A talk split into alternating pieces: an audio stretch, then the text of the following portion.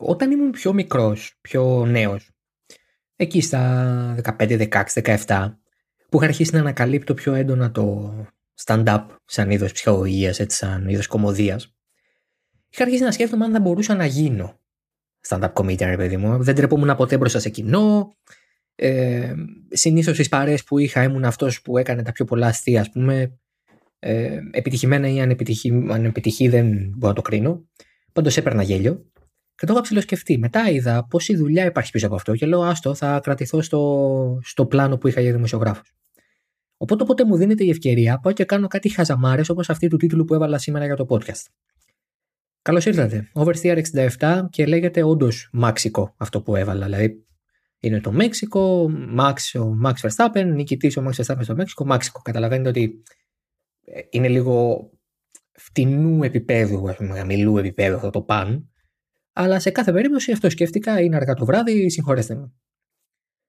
Ήταν ένας πολύ straightforward αγώνας. Ε, από αυτούς που φέτος η αλήθεια είναι δεν έχουμε συνηθίσει να βλέπουμε και όταν έχεις περάσει μια χρονιά που η συντριπτική πλειονότητα των Grand Prix είναι πάρα πολύ ενδιαφέρουσα και έχει φοβερή, ε, φοβερές μάχες και υπάρχει τέλος πάντων μεγάλο ε, engagement και θες να μείνεις κολλημένος στην οθόνη ούτε να πάρεις νερό δεν προλαβαίνεις ε, τότε όταν έρχονται κάτι τέτοια αγώνες λίγο ξενερώνεις με πραγματικό θέαμα αν θέλετε το ε, στην ουσία το φινάλε λίγο η εκκίνηση βέβαια που είχε πολύ ενδιαφέρον και το φινάλε με τον Πέρεθ που έφτασε τον, Φεριστά, τον Χάμιλτον και θα μπορούσε κάλλιστα να τον είχε περάσει αλλά δεν τα κατάφερε. Ε, Max Verstappen έκανε αυτό που η λογική έλεγε. Τώρα θα μου πείτε ποια λογική. Στη, στο, στο Austin πριν από δύο εβδομάδες η λογική δεν έλεγε νίκη ε, Verstappen. Ε, Νίκη Χάμιλτον, με συγχωρείτε. Ναι, ορίστε, έκανα το λάθος. Ναι, την έλεγε. Πότε ακούσαμε τη λογική φέτος για να την ακούσουμε τώρα. Αλλά αν κοίταζε κανείς λίγο τα γυρολόγια της Παρασκευής και αν έπαιρνε γενικώ το vibe από το στρατόπεδο της, της Red Bull, υπήρχε η αίσθηση ότι είχαν ένα πολύ καλό πακέτο στα χέρια τους που θα επιβεβαίουν τις προσδοκίες για, το, για ένα πολύ καλό αποτέλεσμα στο, στο Μεξικό. Οι κατατακτήρες ήταν πραγματικά μεγάλη έκπληξη και νομίζω οφείλονται περισσότερο στο γεγονός ότι η Mercedes κατάφερε ειδικά με τον Bottas να έχει τα ελαστικά σε τέλεια κατάσταση το Σάββατο. Και αυτό του έδωσε πολύ μεγάλο αέρα. Του έδωσε αυτόν τον αέρα των τριών δεκάτων που τελικά του χάρισε την pole position του Verstappen για μένα ο Χάμιλτον δεν ήταν στη διεκδίκηση τόσο λόγω του κινητήρα του. Είναι ο πιο γυρασμένος Mercedes κινητήρας αυτή τη στιγμή στο grid, με τα περισσότερα χιλιόμετρα και τη μεγαλύτερη καταπώνηση. Οπότε αναπόφευκτα δεν θα μπορούσε να τον πιέσει η ομάδα τόσο όσο του Μπότα. Του Μπότα πιέστηκε, τα ελαστικά δούλεψαν, πήρε την πόλ. Το καλό ήταν ότι είχαν το 1-2 και θα μπορούσαν να παίξουν πολύ καλή άμυνα στην εκκίνηση. Να χτίσουν ένα, να χτίσουν ένα τείχος μάλλον, με συγχωρείτε ε, για να μην αφήσουν τον, ε, το Verstappen να κερδίσει θέσεις, να περάσει ή οτιδήποτε. Δεν δούλεψε ούτε αυτό. Ο Verstappen το, το έγραψα στο Twitter πριν ξεκινήσει ο, ε, πριν, πριν ξεκινήσει ο αγώνας. Έγραψα το εξής. Το Μεξικό είναι μια πίστα με πάρα πολύ σκόνη εκτός της αγωνιστικής γραμμής. Γιατί; Δεν χρησιμοποιείται ιδιαίτερα μέσα στο υπόλοιπο της χρονιάς Ειδικά τώρα είχε να χρησιμοποιηθεί, χρησιμοποιηθεί σοβαρά, με συγχωρείτε, για δύο χρόνια, από το 19 όταν επισκέφθηκε η Φόρμουλα 1 τελευταία φορά το, το αυτόντρομο Ερμάνο Ροδρίγες. Και αν βάλεις αυτά τα δύο στοιχεία και με δεδομένο ότι οδηγεί όλο το τρίμερο στην αγωνιστική γραμμή οδηγούν, η άλλη πλευρά της πίστας, όπου και αν βρίσκεσαι, ε, είναι πολύ πολύ βρώμικη. Δηλαδή το βλέπαμε και με και διαγυμνού οφθαλμού όταν περνούσαν οι οδηγοί από εκεί, πόσοι σκόνη σήκωναν, έτσι. Άρα λοιπόν, ήταν προφανές ότι ο Verstappen ξεκινώντας τρίτος, άρα στην καθαρή γραμμή, είχε περισσότερες πιθανότητες να κάνει καλή κίνηση από τον Χάμιλτον, ο οποίος ξεκινούσε στην ακάθαρτη. Απλά ο Χάμιλτον είχε το πλεονέκτημα να αφήσει να έχει μάλλον τον Μπότας μπροστά του, ο οποίος θα τον άφηνε στην εκκίνηση. Πράγμα που σχεδόν έγινε. Πράγμα που σχεδόν έγινε. Στόχος ήταν λοιπόν να κάνουν τα 2W12 τόσο πλατιά που να μην μπορεί να περάσει ούτε κουνούπι. Επί της ουσίας, όχι κουνούπι πέρασε, πέρασε ολόκληρο μονοθέσιο. Αυτό δεν, δεν νομίζω ότι είναι θέμα συνεννοησίας. Νομίζω ότι ο Verstappen ήταν τόσο πιο γρήγορος στο getaway, ε, στο, στην αρχική, στο αρχικό ξεπέταγμα, να το πω έτσι απλοϊκά και ελληνικά, που δεν υπήρχε περίπτωση για τον Bottas να τον κρατήσει πίσω του. Ο Verstappen έπαιρνε και το slipstream από τον Φιλανδό, ο Bottas οδηγούσε στο βρώμικο αέρα, ακούει βρώμικο, στον απλό καθαρό αέρα χωρίς να υπάρχει κάποιο είδους streamlining από μπροστινό μονοθέσιο. Επομένως δεν μπορούσε να μηνθεί. Το πιο εντυπωσιακό για μένα είναι ότι ο μοναδικός που έχει την θεωρητικά αγωνιστική γραμμή πηγαίνοντας στο K1 είναι ο Μπότας, έτσι. Ούτε ο Χάμιλτον από τη μία πλευρά, ούτε ο Verstappen από την άλλη. Και είναι ο Verstappen ο οποίος φερνάρει πιο βαθιά και παίρνει την εξωτερική, μεγαλύτερη δηλαδή ακτίνα διένυσε πάνω στη στροφή, περισσότερα μέτρα για να πάρει την πρωτοπορία του αγώνα. Χωρίς να κόψει πίστα, χωρίς να πατήσει άτσαλα κάπου κτλ. Πολύ, ε, πολύ μεγάλη αυτοπεποίθηση. Πολύ μεγάλη αυτοπεποίθηση. Και νομίζω εκεί τελείωσε ο αγώνας για, για το ποιος θα πάρει την νίκη. Ο Verstappen την είχε την ταχύτητα. Το έδειξε και την Παρασκευή. Το γερολόγιο του στις ε, δοκιμές της Παρασκευής ήταν σαφώς ανώτερο από αυτό και του Μπότας και του Χάμιλτον και του Πέρεθ. Είχε την ταχύτητα, φαινόταν ότι μπορούσε. Γι' αυτό το Σάββατο ήταν τόσο απογοητευμένος από το γύρο του και τόσο απογοητευμένος που δεν μπορούσε να είναι τρίτος. Αλλά. που δεν μπορούσε να είναι, με συγχωρείτε, πρώτος και είναι τρίτος. Αλλά από την άλλη, αυτό που μπορεί να πει κανείς είναι ότι σε μια πίστα όπως το Μεξικό, με αυτή την κίνηση και τα τόσα μέτρα που έχεις από, τη, από τον grid μέχρι το αφρένα της πρώτης στροφής, είναι καλό να έχεις ένα, ένα μονοθέσιο μπροστά σου να σου δίνει λίγο τόου. Και το εκμεταλλεύτηκε ο Verstappen αυτό το εκμεταλλεύτηκε απόλυτα. Ίσως για τον ίδιο τελικά ε, αυτό ακούγεται κάπως ε, αντιδιαισθητικό, δεν, δεν, δεν, δεν συνάδει με τη λογική. Ότι καλύτερα να είσαι πιο πίσω από την πόλη πούμε, για να κερδίσεις. Αλλά στο Μεξικό, όπως είναι τα πράγματα, ξαναλέω, για τον Verstappen ίσως ήταν και καλύτερο να μπορέσει να είναι εκεί πέρα. Παίρνει λοιπόν την πρωτιά με τον τρόπο που την παίρνει. Ο Μπότας έχει αποτύχει στο στόχο του. Δεν έχει καταφέρει να κάνει αυτό που του ζητήθηκε να κάνει. Το θετικό για τον Χάμιλτον είναι ότι από όλο αυτό βγαίνει αλόβητος και τουλάχιστον είναι δεύτερος και μπορεί να ελπίζει. Ενώ από την άλλη ο Φιλανδός έχει την επαφή με τον Ρικιάρντο που τον, τους έφερε και τους δύο στο τέλος του grid και ήταν τυχεροί ότι βγήκε λίγο το safety car και μπορέσαν να κερδίσουν κάπως έδαφος. Δεν ξανανέδικαν ποτέ στη δεκάδα. Δυστυχώς για τον Πότα είχε και ένα πολύ κακό pit stop. Η ομάδα με αυτόν στα 11 δευτερόλεπτα περίπου. Οπότε καταλαβαίνετε ότι οι ελπίδες του χαθήκαν εκεί. Αλλά μπροστά πάλι ο Verstappen με τον Χάμιλτον ήταν σε, σε διαφορετική διάσταση, σε διαφορετικούς αγώνες. Σε διαφορετικούς αγώνες. Είναι τρομερό. Είναι τρομερό, δηλαδή. Λέμε ρε παιδί μου, η Red Bull, όταν στοχεύει έναν αγώνα, δεν θα τον χάσει. Συνήθως, δηλαδή, αυτό το έκανε και τα χρόνια 10-13 με την παντοκρατορία της. Και κατά την άποψή μου το κάνει πλέον με συγκεκριμένους αγώνες μέσα στη χρονιά που ξέρω ότι μπορεί. Αυστρία και Μεξικό. Φέτος μπήκε και το Ζάνφορντ, λόγω Verstappen βεβαίως, στο παιχνίδι και το έχουν καταφέρει αυτό. Στοχεύουν έναν αγώνα, τον κερδίζουν.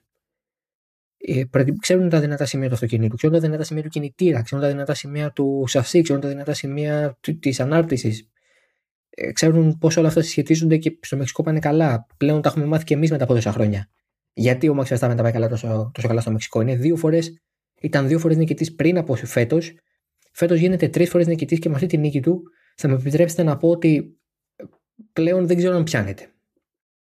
Βαθμολογικά βεβαίως πιάνεται. Είναι 19 βαθμία πλέον διαφοράς ανάμεσα σε Χάμιλτον και Verstappen.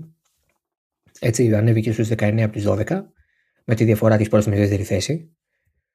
Ε, και θα ήταν αφελές να βγάλουμε εκτός ε, μια ομάδα και έναν οδηγό που έχουν δείξει φέτος ότι ακόμα και στη χειρότερη φάση τους μπορούν να ανατρέψουν μια κατάσταση. Αλλά ε, νιώθω ότι η Red Bull έχει πατήσει όπου πρέπει να πατήσει σωστά. Ε, ό,τι πρέπει να το κάνει το έχει καταφέρει.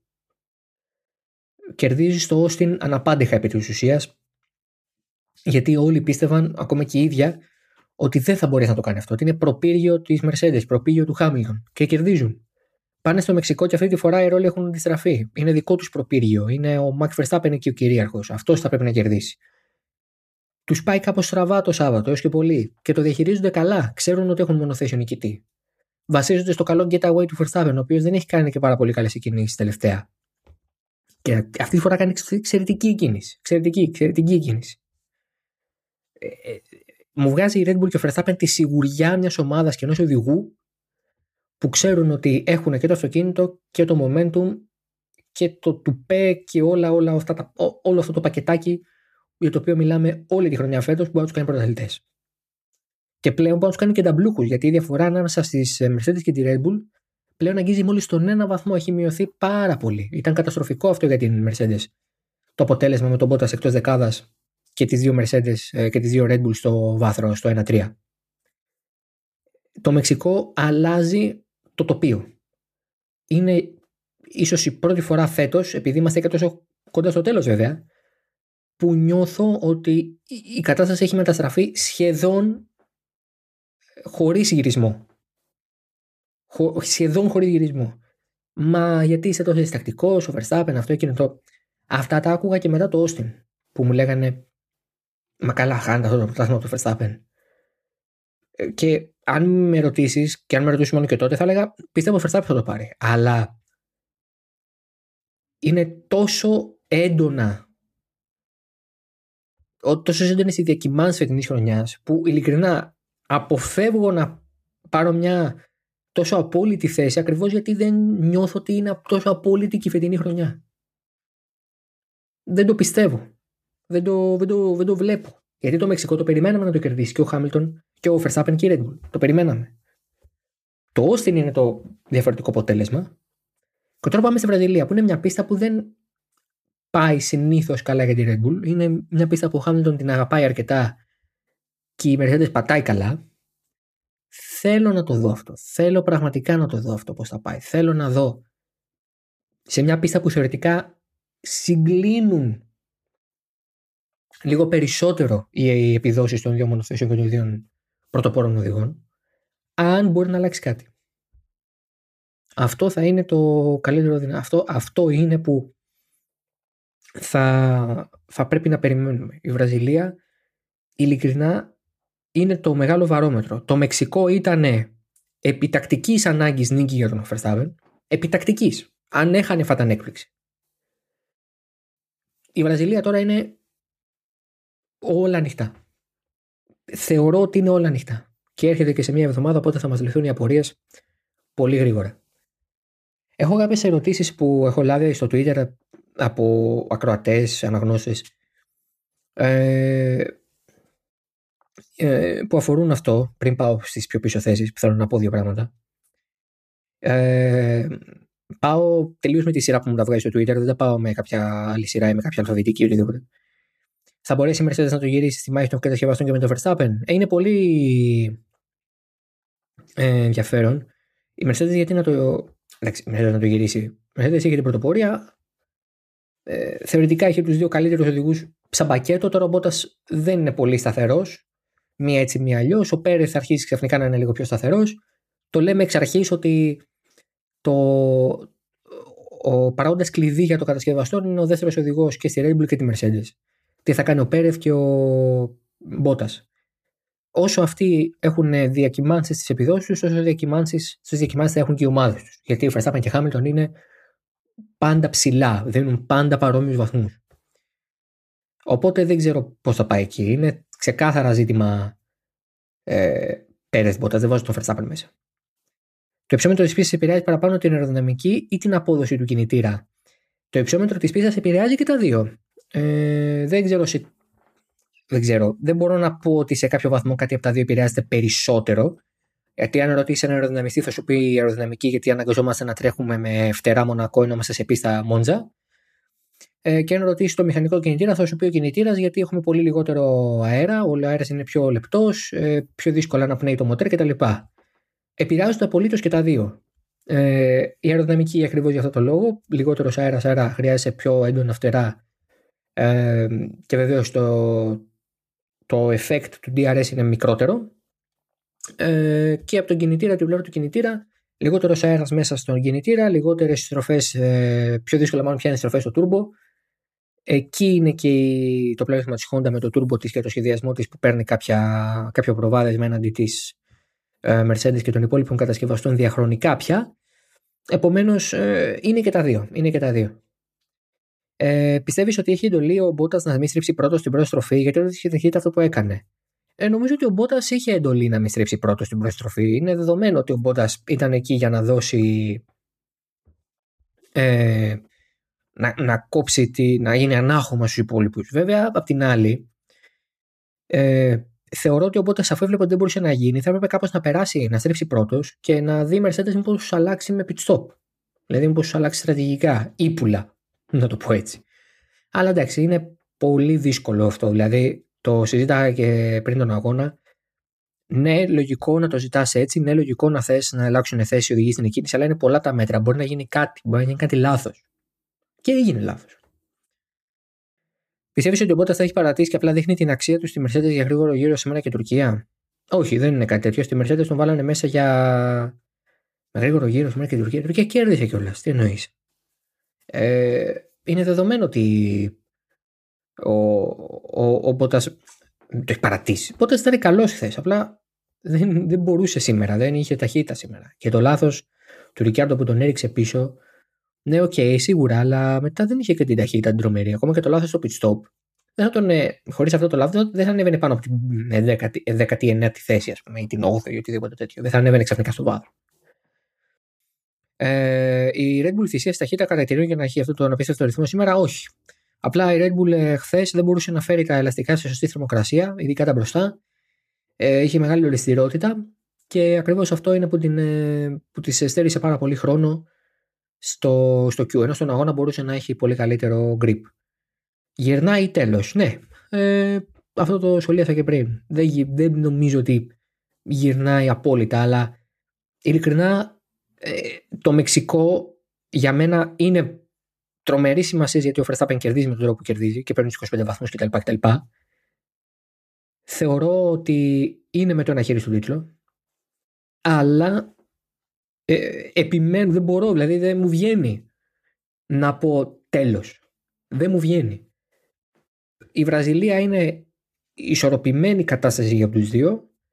Θεωρώ πως μια εικόνα ε, που, της Red Bull που μπορεί να τη φέρει ακόμα και νικήτρια ε, πλέον ξεκαθαρίζει πέραν πάσης αμφιβολίας ότι το πρωτάθλημα θα πάει στα χέρια του Verstappen. Ο Πέρες εν τέλει δεν καταφέρει να περάσει στα Χάμιλτον λόγω ρυθμού στρατηγικής. Έχει βρεθεί το παράθυρο για undercut. Ο Πέρες δεν κατάφερε να περάσει τον Χάμιλτον, θεωρώ λόγω αέρα. Δηλαδή, από ένα σημείο και μετά, όταν ο Πέρες έφτασε σε σημείο να μπορέσει να περάσει, ε, είναι τόσο δύσκολο να κρατηθείς πίσω από ένα αυτοκίνητο και ακόμη πιο δύσκολο όταν αυτό γίνεται σε λίγο αέρα, οπότε δεν αναπνέει και τόσο καλά το μοτέρ. Άρα θες να έχεις και μια απόσταση από τον μπροστινό σου για να μπορέσεις να ε, ψύχεις το ιστορικό του κινητήρα.